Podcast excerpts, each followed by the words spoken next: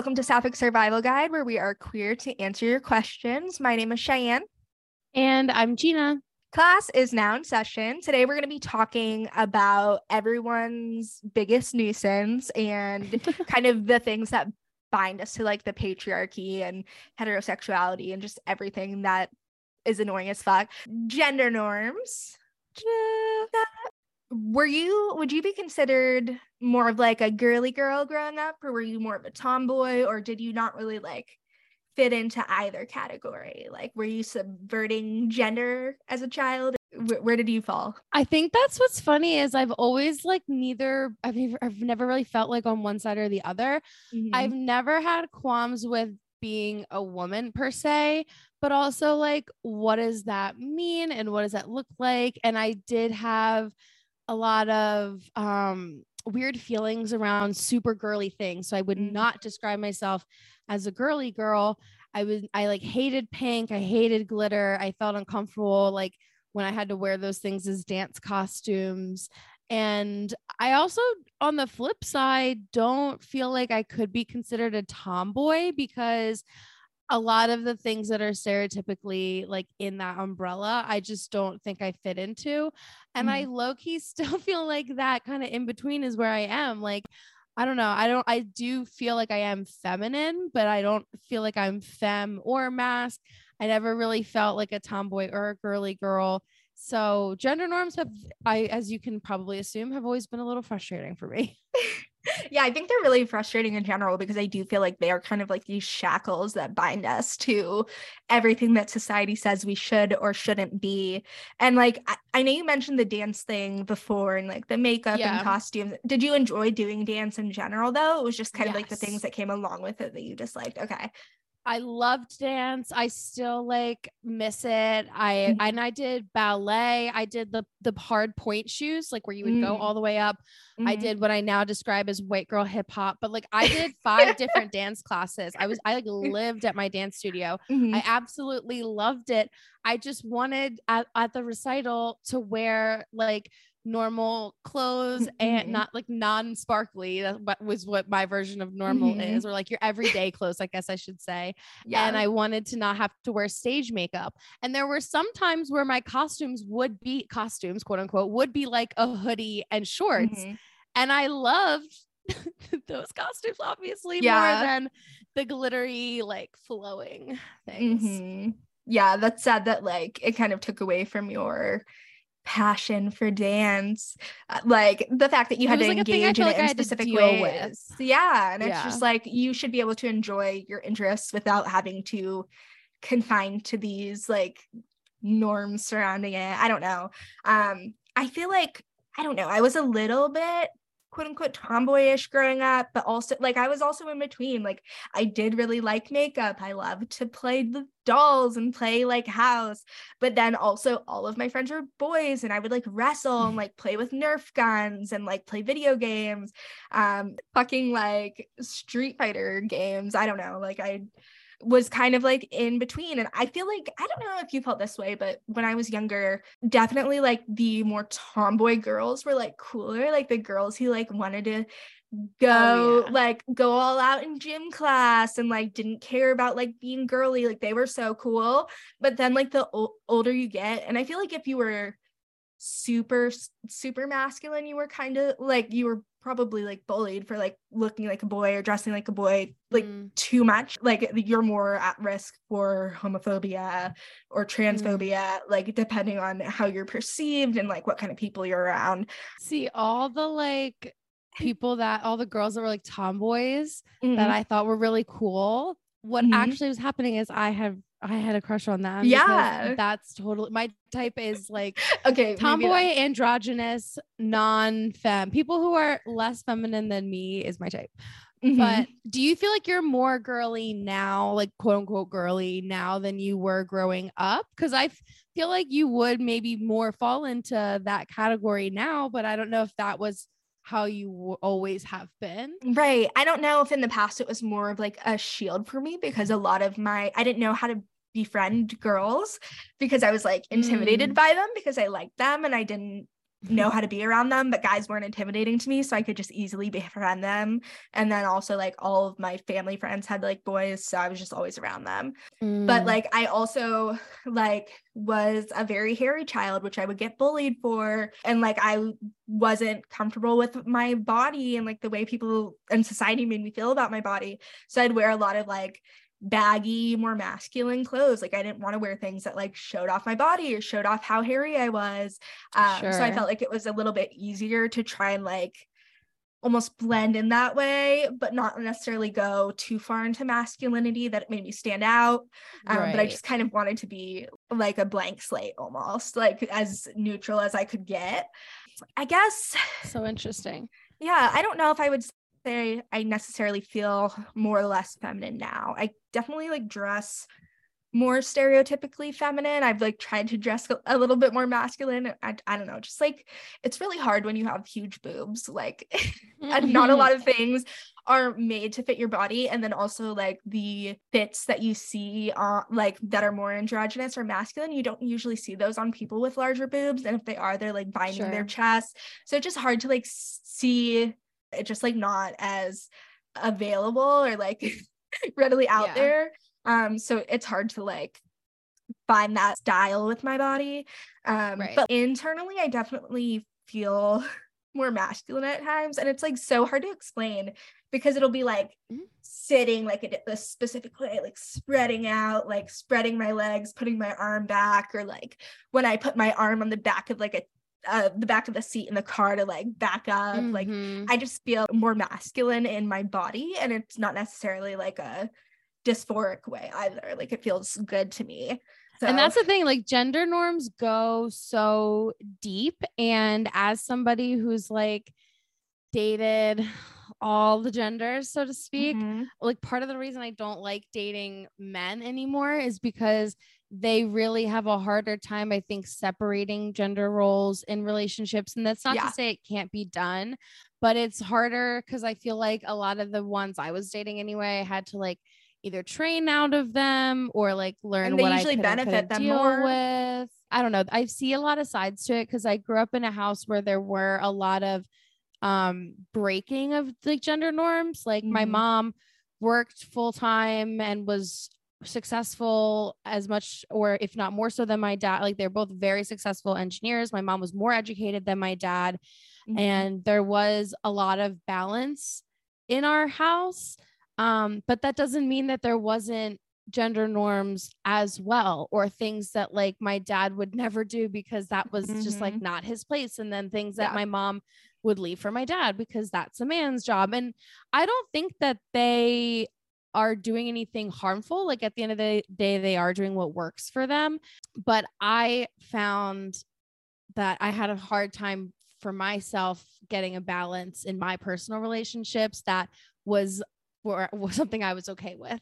mm-hmm. Yeah, it's hard to be okay with it, especially like household labor and like the division mostly lands on the woman or the femme presenting person. And you know we're like kind of taught that men are i don't i don't remember the exact phrase but like oh they're incapable. Like i don't know how to do that. I don't know that i should do that. But really it's they know how or they know that they should but they see it as beneath them. So then the people who are beneath them that's for them to do. That's right. not for me to do. Um so it, it's like an act of dominance and an act of like expecting you to be subservient but they play it like they're dumb and that's really not what's going on there. And i think that's like super common and women are expected to just like take that at face value and be like okay i'll right. handle everything. Yeah it's very frustrating. I also couldn't deal with it when I was dating a man.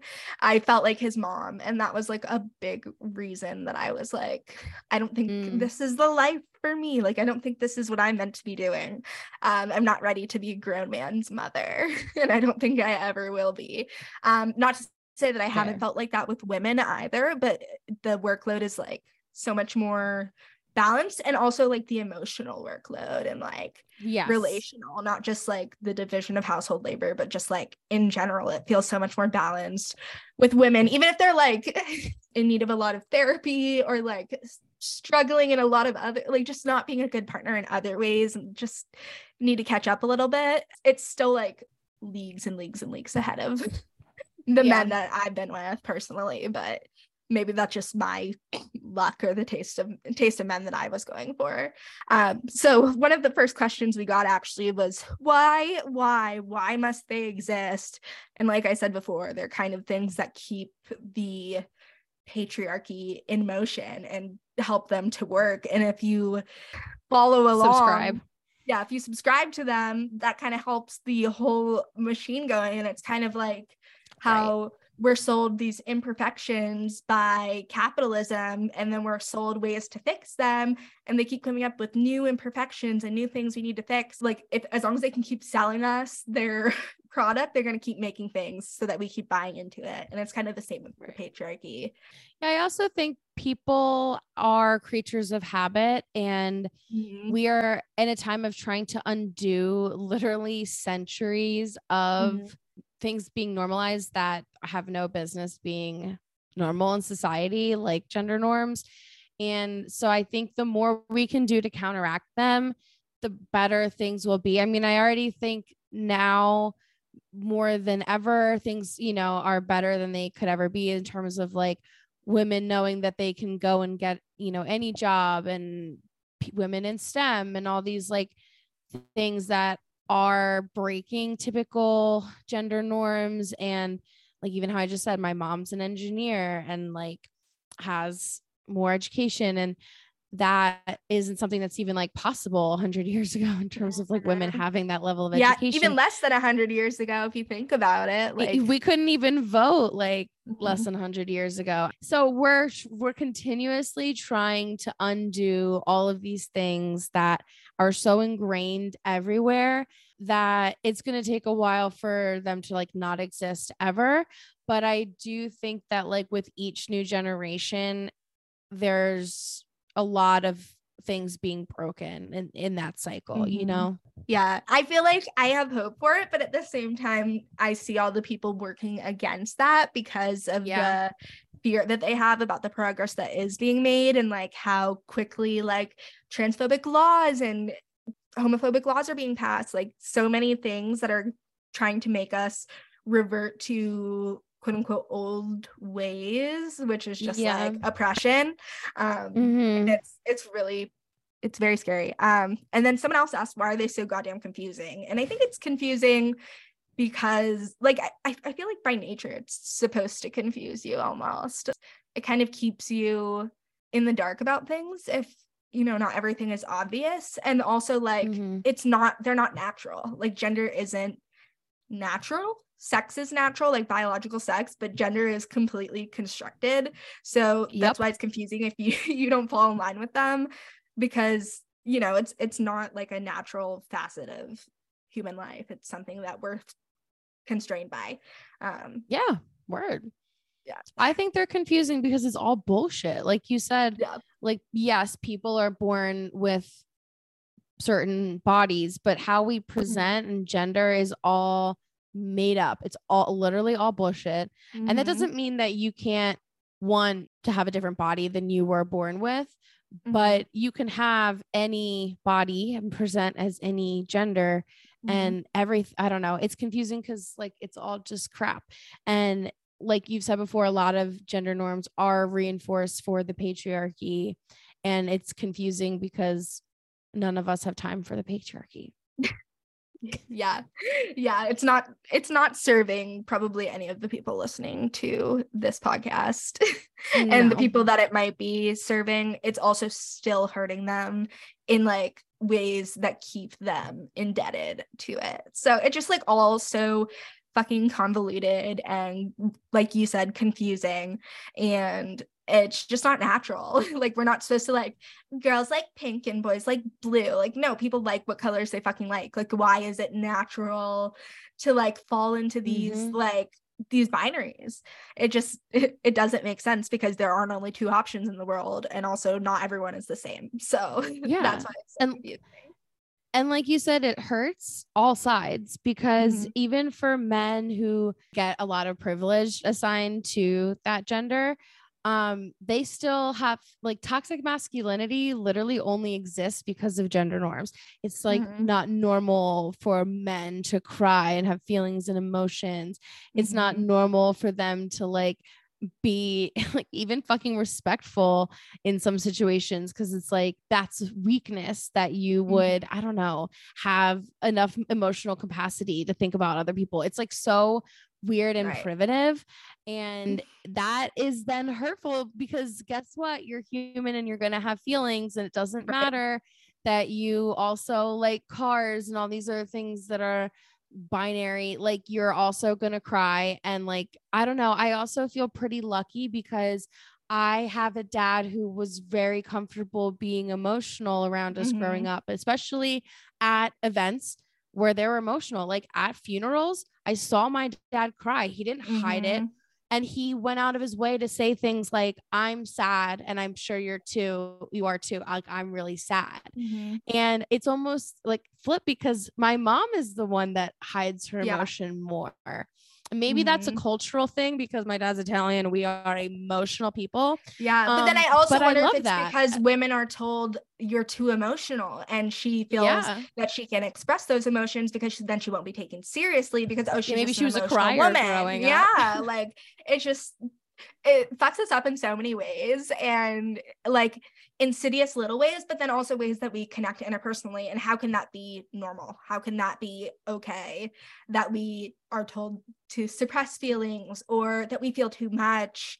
Um, but that's you know it- it's just because we're unserious and can't be taken seriously. Like it's just Right. across the board not healthy and there's no way that that's like what we're biologically programmed to do it's been Mhm. conditioned and people still can't follow the conditioning which obviously means it's not working and should no longer be implemented because generals wouldn't have to work as hard as they do and people like advocating for them would not be having to work as hard as they do to keep other people in line if it was natural and normal for everyone to fall into. Right.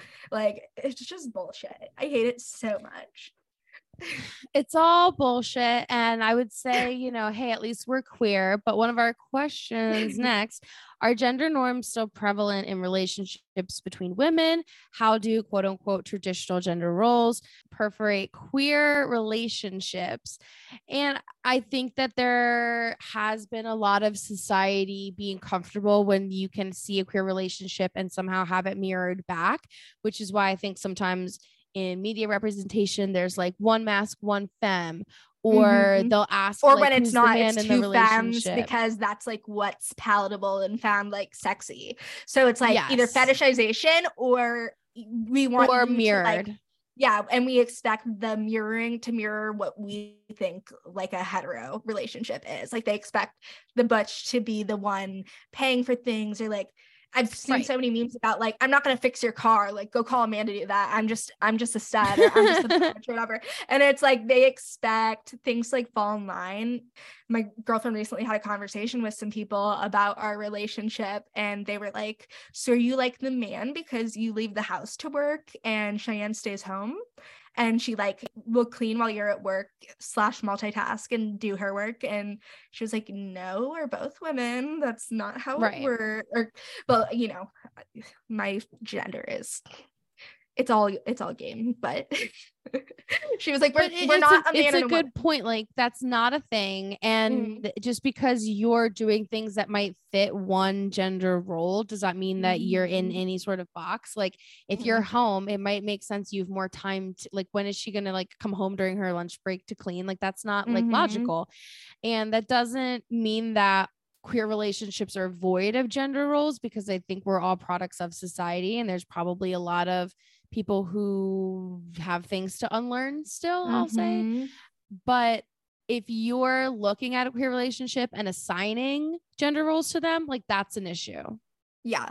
Yeah. And I feel like we can like even personally feel like we need to like act out these certain roles. And it's kind of hard to tell if it is just like a queer manifestation of love almost, or if it is that gender role. Like I've had more masculine partners like feel like they needed to like provide for me and like wanted to make all the money and take care of me but like that's not to say that i haven't had feminine partners say the same thing or vice versa mm. with me saying that to people so i don't know if that's them feeling like oh i'm the more masculine one i need to provide or if that's just me wanting to take care of my partner like i don't know if sure. there's a way to kind of qualify that and say this is just me showing love versus me falling into a gender norm.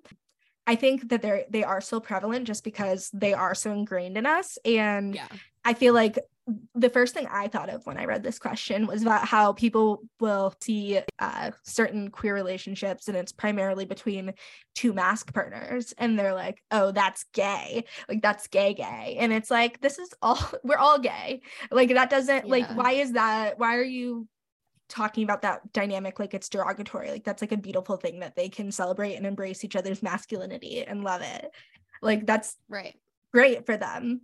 Uh so i don't know why people act like they're above others who do that. I don't know if it's super internalized misogyny homophobia trans like butch phobia like there's just so many layers to it um yeah. but i do think it is prevalent because i've seen people say shit like that and i've even had people tell me that i can't call myself a dyke because i'm feminine presenting so it, it, it like mm, I don't subscribe goes into so many. Yeah, I don't subscribe to it either. But they were like only. I've been called yeah. a dyke, so guess what? I can call myself one. Yeah, right. Like, but yeah, I do think it is prevalent and it can perforate in a lot of different ways from just like what you call yourself to right.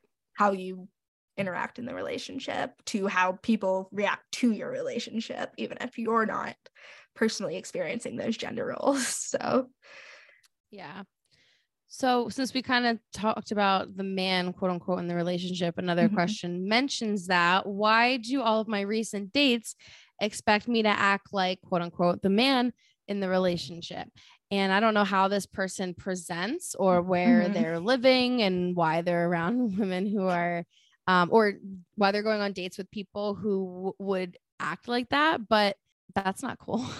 no, that's not cool. And it just shows how, like, inherently. I don't even know the word I want to say. I don't know if I want to say that it's like misogyny, if it's the internalized homophobia. Like, you should want to treat your masculine partner like the same way you would want to be treated in a relationship. You shouldn't have these like arbitrary mm-hmm. expectations. And like if it's division of labor based, like you're like, oh, you take out the trash or whatever.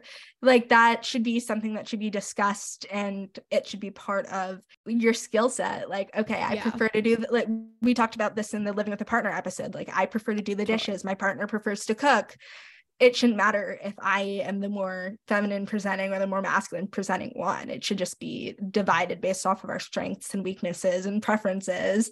Um, right. And if you're with someone who's like that, my advice is to get the fuck away from them because, you know, you shouldn't be with someone who has those very like heteronormative expectations of you.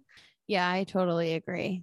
I feel like it's so hard to put people in a box of like masc and femme because like the outward presenting versus the who they are like it's people just have like different int- you know what I oh, mean? yeah I do know what yeah. you mean um I like what how you said there's there's presentation and then mm-hmm. there's mm-hmm. like actions and then there's vibe mm-hmm. and that's why it like is interest. so layered yeah yeah because somebody could come look like totally masc and then they came up come up to you mm-hmm. and they're like hi and they like right. act totally different. Like you have no idea yeah. how like the whole spectrum for one person is going to mesh together to create who they are and that's why gender norms are stupid anyway. I agree. I fully agree.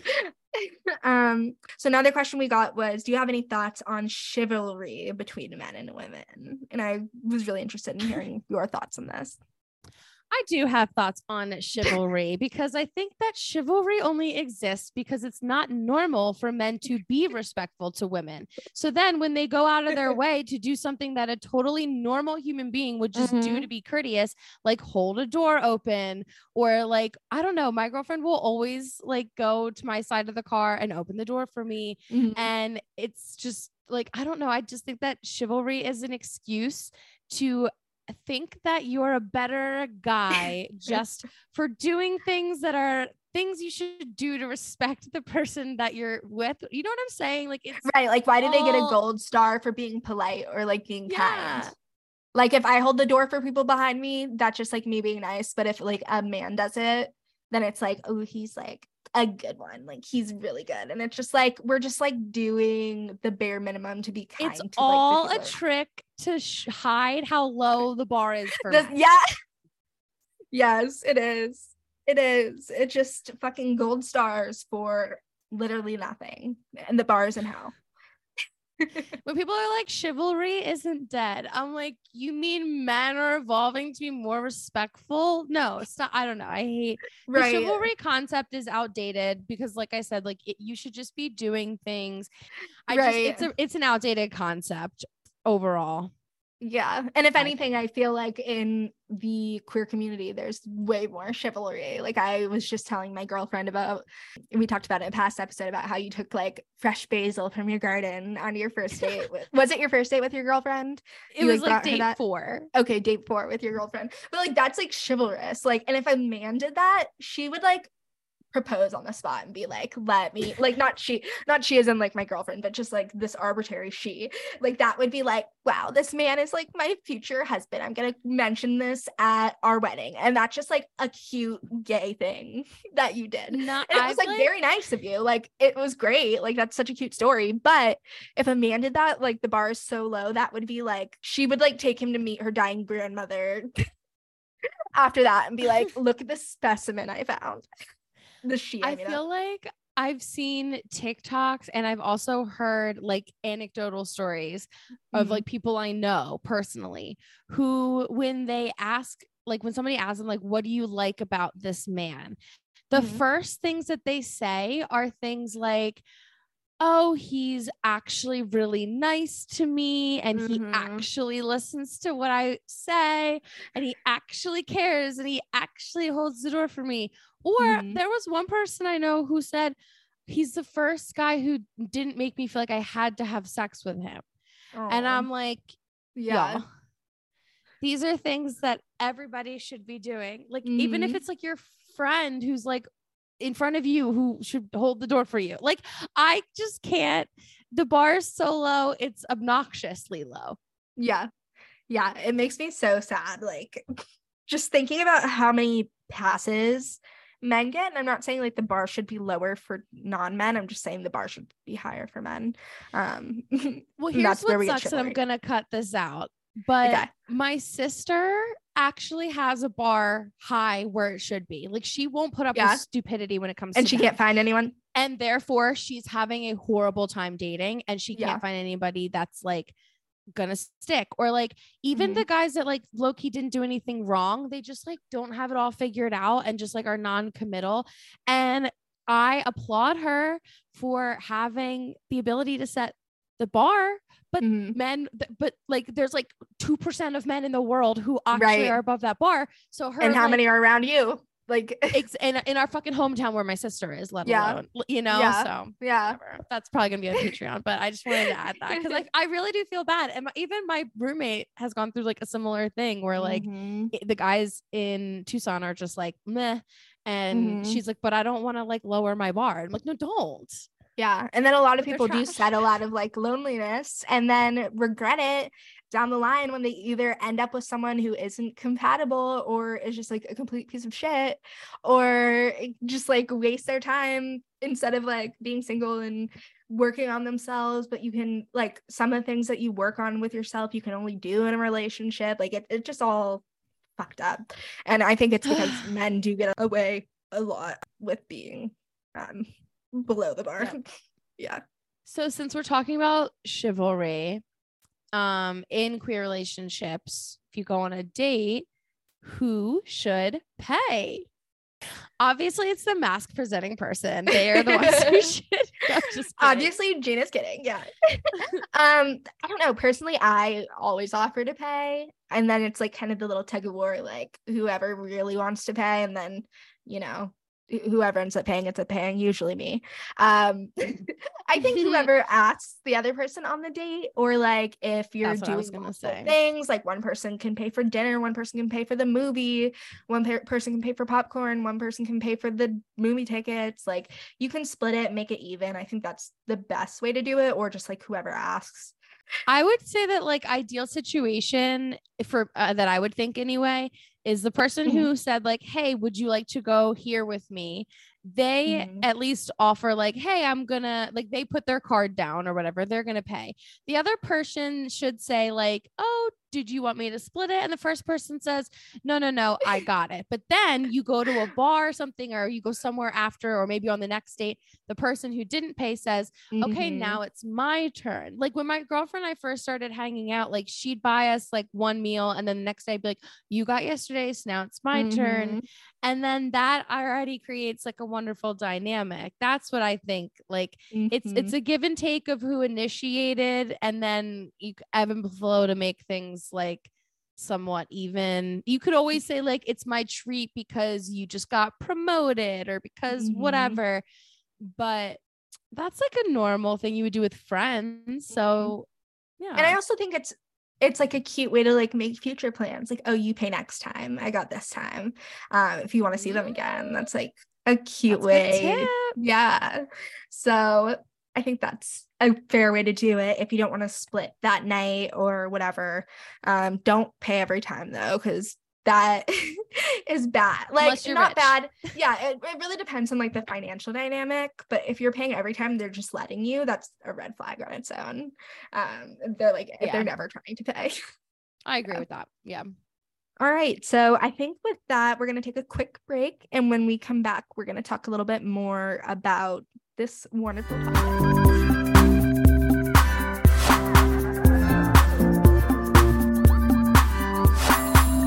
So we are back. In the next question, we have um, it kind of starts off not a question, but we're going to get into the question part.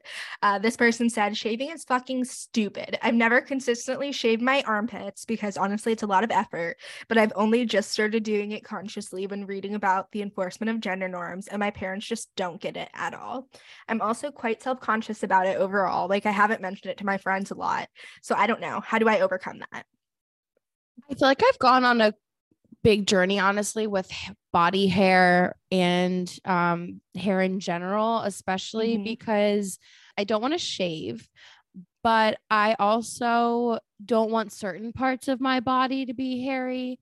Mm-hmm. And I do think shaving is like stupid in the sense of you're a quote unquote woman, so you have to shave. Or mm-hmm. like, I remember a lot having a lot of shame growing up around like my leg hair growing mm-hmm. back and like not keeping up enough with shaving and especially I would hate like internally, not actually, but like internally hate my like my best friend who's like blonde and has mm-hmm. two leg hairs that grow back once a quarter. Mm-hmm. And I would like shave and have a five o'clock shadow on my calves by the end of the day. Mm-hmm. And it would drive me nuts because it felt like I could never get like rid of enough body hair. And so I think that whole sh- the shame that I had around needing to remove hair is stupid. And I used to like shave everything from the neck down. Like I shaved Me too. my arms, my legs, my armpits, my mustache, everything. Yeah. And then I recently kind of went through a phase where I was like, I'm going to stop shaving everything, including like doing my eyebrows. Like I stopped, I stopped and I let any hair that was on me grow back. Now my mm. eyebrows grew in kind of funky because of years of doing things to mm-hmm. them. But I mm-hmm. did reshape them and I'm like happy with the way they are now. Definitely really into my armpit hair. Like I fucking live for my armpit hair. Mm-hmm. And I I've been in situations where I felt a little weird about it.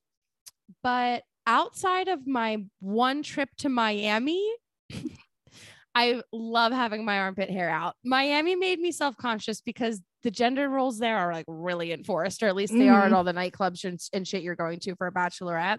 Mm-hmm. And like, even with family weddings, I've had to decide like, do I bleach or do I shave? Like, what do I do? And I've gotten more and more comfortable, I think, with just like letting my hair rock and roll. And uh, right now i'm at the point where there are certain things that i'm deciding actually like do i like this or not so like my mustache i like had it rocking for a while Mhm. and it's something that i'm like you know what this might be one of the things i do shave which Mhm. hey a lot of people with mustaches shave their mustache like that's Mhm. just a, that's a genderless thing i feel like and i also am kind of like back and forth on my legs i kind of want to laser it so that it's just like less prevalent like i don't need it to go away i just don't like how much hair and how dark my hair is Mhm.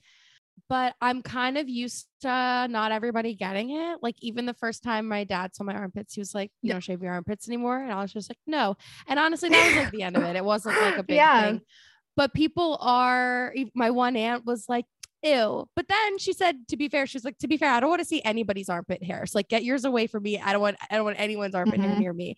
So like i just think that um you do start off like self-conscious i think because breaking a gender norm like that does put a spotlight on you in this weird way that Mhm. i don't even think i was expecting. But once Mhm. you get over it and you can learn to like turn the spotlight back around on somebody like so when when someone will ask me like oh you don't shave your armpits? I'll be like "Mm, do you? Regardless of who they are. Yeah. like i don't care who they are. Because it's like well, who cares? Why are you asking me? Do you shave your armpits? Like what the whatever. Yeah, it just shows how like willing people are to comment on your body and a lot of it comes down to like having to set boundaries and say like no, we're not going to talk about my body in this way or turning it around on them and being like well, I don't like how you did your hair today. So, you know, you should be really concerned with my opinion about imagine i just start reading my family like you're gonna not shave your armpits you're gonna wear your hair like that Well, Mm. I kind of did that. To, I kind of did that to my mom recently. She was like teasing her live for brother for, what was she teasing him for? For his haircut or something, or how he styled his hair that day. And she had just gotten a haircut, and I was like, well, maybe he doesn't like your haircut. And like, I love my mom, but I was just kind of like showing her, like, hey, don't make comments about. No, I have so many in the back of my head now. Like the next time my aunt says anything, I'm gonna be like, "That's a lot of talk for a woman who hasn't updated her wardrobe since 2001." I love that. You'll have to let me know what she says, and I really hope you do say that to her because it's just like. But what makes you think you can say that to me? What makes you think that you have any say in my appearance? And why don't I get why don't I get to have a say in yours if you're gonna have a say in mine? um yeah, I I definitely relate a lot to what you said. I used to shave literally my entire body, like all the my entire back I would shave, my toes, my li- literally every hair that grew aside from like my eyebrows and my I head. do and- still shave my toes. I don't. yeah, like I mean, I mean, I do, sh- I do still shave my toes, yeah, because they bother me. Um, but like my entire back, every single day, I did not have a hair. I shaved every day of my life for years, um, and then I was finally like, you know what, I'm not gonna let like the bullying that I've endured f- from having a hairy body like stop me from living my life and i like started to let my arm hair grow back in and i remember my ex-boyfriend at the time I like said he should like shave his facial hair or something, but it was because it like hurt me when we would kiss. And then he would be like, "Well, you're letting you're letting your arm hair grow back out, so you should shave that." And I was like, "How the fuck dare you?" And he never said anything like that to me again. Um, but even like dating him, I don't know. I feel like I had that experience and then it was kind of a joke for me and my friends to go in the opposite direction when I was like in high school like we'd participate in No Shave November and we'd like grow out our leg hair and wear skirts and we'd all be like look how long my leg hair is. Like I was surrounded mm. by people who didn't really give as much of a fuck um which led to me not giving as much of a- of a fuck. And I like grew my armpit hair out and tried to like dye it fun colors and it didn't work. Um but I made said ex-boyfriend like dye my armpit hair for me. Um so I don't know That's I so feel like funny. We all go on our own journeys with certain gender norms and shaving is like a big one because like i said at the beginning of the episode it really is the patriarchy trying to get you to buy more hair removal tools and treatments and just Yeah. like getting into the pockets of old white men essentially um So the mistake used to shave like everything, which he was. I don't know. I feel like there is a brand of guys that do that yeah they're like but then really they're also muscular. like that's gay oh yeah, he would the first. He'd be the first person to like say like that's so gay or whatever. No, I mean But people say that about them. But then also like the guys that do that, Oh. like they get it. So they're like, oh, it's not gay. Like he's showing off his muscles and his veins and stuff. But then like other people are like, that's gay. You shave your whole body. Like men are supposed to be hairy. Like I don't know. It, Well, it's just whatever is not benefiting. What's funny? moment. So like he so he shaved everything like his legs, his arms, his chest. And I only got annoyed when his chest would like grow back and it would like it would be like prickly and I like couldn't look at his chest without him having a shirt on and then he wouldn't want to Mm-hmm. put on a shirt and it would be a whole thing. But I think that because he spent some time in Florida and I know Mhm. I just said Miami really enforces a lot of gender norms, but they also allow men to like do Yeah. certain things like tan and shave and get manicures that Mhm. you know in Texas that would be gay as fuck for a dude to Mm. do and all this shit. So it's it's so weird because it is all like arbitrary, like we said, but there's these certain like rules in different places. So even though I dated him, we lived in Pennsylvania. He's still shaved Mhm. and he's still tan, and he would sometimes get annoyed at me for like being hairier than him. And I because it felt probably- made him feel emasculated. Is that why? Probably, but I also like problematically in my head, I like didn't really want him to shave because I was like, I like my men hairy. And it's not Mhm. because of gender norms, it's because I It like my soft. men manly and I like my women manly. I don't know. I like masculine people. well, was, is like, that the most saying feminine that? man I yeah. ever dated. Yeah, and it's just like the stereotypically feminine too, like that.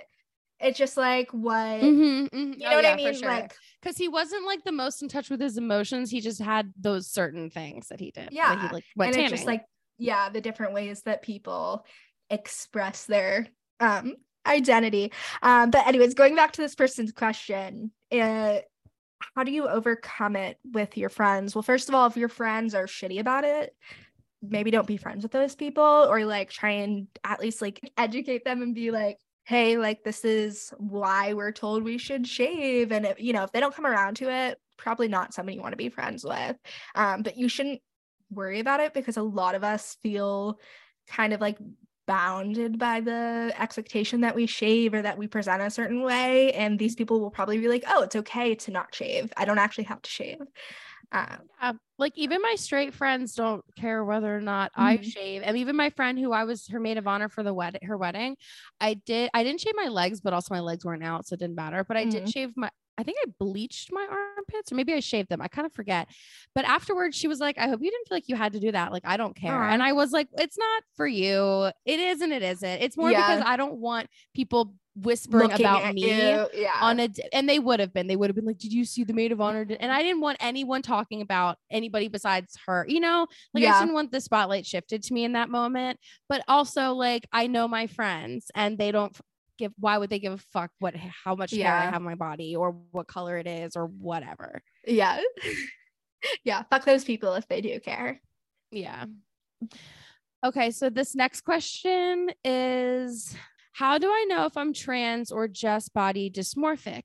Is there a difference between being dysmorphic and being trans? For example i love my female body when i'm naked but sometimes i feel uncomfortable with my appearance my appearance when i'm dressed yeah it's hard for us to say if this person is trans or dysphoric but like trans people Mhm. do not always experience body dysmorphia or dysphoria um sometimes it's like the expectations that society puts on them that is why Right. they are are not comfortable with the their assigned gender um so it's not always about dysmorphia or dysphoria like trans people don't always get gender affirmation surgery like people aren't always doing things to change their body so i don't think we can say for sure uh but like loving your body when you're naked but not when you're clothed could also come down to like the items that are available for your body clothes Sure. in stores are made like we're supposed to fit into them they're not made for us if that makes Right. sense and that's why Yeah. a lot of them are so small and so i feel like that would explain why being in those clothes makes you feel uncomfortable because they're not like they're not tailored specifically for your body if they were tailored exactly how you like them to be fit or if you like made your own clothes like i feel like you would maybe feel more comfortable with your body yeah and then there's also like all the expectations of like what your body should look like in certain clothes. Like I said earlier, I feel like in more masculine clothes, like the people who quote unquote look good in them like have flatter chests and i have large a large chest so i don't feel comfortable in those clothes or like they literally Right. just don't fit me like i like have looked at like men's pants at stores and i'm like i don't think that's gonna fit my hips or my thighs like it's just not made for my body so of course i'm not gonna feel comfortable in it uh, so that could have more to do with your expression and identity than your gender but i don't, I don't know for sure Yeah, I think that because um when people dress, it does create a sense of self. And then if you are limited to your, you know, quote unquote section or the right size or things fitting the way, you know, you do or do don't want them to, I think that can sometimes just kind of like warp your perception of things. But I, I like how you said that clothes are literally just like from a society standpoint, they're not made for us to like alter. They're made for us to alter ourselves to fit into them. I think that I don't know, that speaks to me on like so many levels. Mhm. And even, you know, as we talked about like gender norms, I mentioned with like my dance costumes and stuff growing up, like some certain things like glitter and pink, like that makes me feel dysphoric, but I don't have like a gender uh dysmorphia like i don't i wouldn't i don't even know that it's like the same because it's not like it's just it just doesn't feel like me in a way that makes me so uncomfortable i literally want to throw up and i don't have a Mhm. better way of explaining it honestly than that Mhm. but it doesn't make me feel like my sense of self isn't there it just makes me feel like i'm m- being misrepresented so i Mm. feel like i don't think we can say for sure either but if you're comfortable naked then like i just think that when you put clothes on you're feeling misrepresented I, and i don't that doesn't mean that i have the answer for you i just think that like i can just i guess say like we understand how you're feeling because like Mhm. it's not always as easy for everybody who's not you know size zero and in the box that they're supposed to be in to Mhm. find clothes that make us feel like okay yep there i am that's Mhm. me And then even if you are like a size zero, you are expected to be the right kind of size zero. So it's really like we're set up to fail no matter what when it comes to clothes. So I feel like the answer here is just finding clothes that you do feel comfortable in or joining a nudist colony, I suppose, if that's an option for you. Uh, or or making your own clothes if you can't find anything that you feel represents you accurately. Um, and then the Message last me for tips i mess Oh. i mess with my clothes all the time yeah, I need some tips. I want to start sewing, but I'm scared. it seems hard. i can help you out No, Okay, no, cool. it's not it's not as near as hard as it seems Okay, good. Uh, so our last question actually has a lot to do with that. It's how can I decide if I'm following harmful gender norms and expectations, or if I'm truly being genuine to my identity through physical expression? And I feel like Gina, what you said about shaving your mustache really comes back to this question because, like, I have also always shaved my mustache because it was something that I was bullied for, like my body hair. And you're right, like, it's not a gendered activity. Wom- women are supposed to be hairless according to the Mhm. patriarchy and according to like European beauty standards.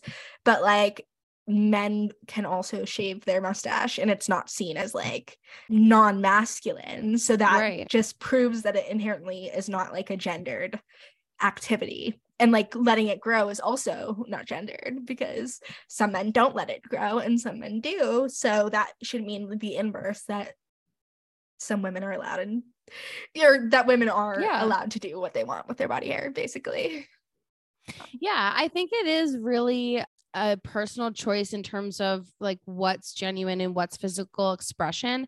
Mm-hmm. If you decide that you do something that fits into the typical gender norm, I don't think that that's harmful. The only way it's harmful is if you're saying that everybody needs to do that and you like shame other people. But like for yourself, if you decide these are the things that make me look in the mirror and say, okay, that's what I want to look like, who cares what box they're in? Just keep doing that. That's why we have like mascs and femmes and people who are all over the spectrum because Mm-hmm. you're not going to be able to fit into any, you know, one box being a queer person. And so it comes down to like what you like when you look in the mirror.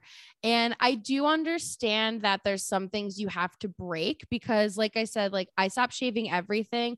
And definitely for a while, I looked at my legs and I'd be like, they look masculine. And then mm. I mm-hmm. had to like unlearn that and be like, why do I think that? Because I only see men with hairy legs. It's not mm-hmm. because women don't have hairy legs, it's because we don't get to see it.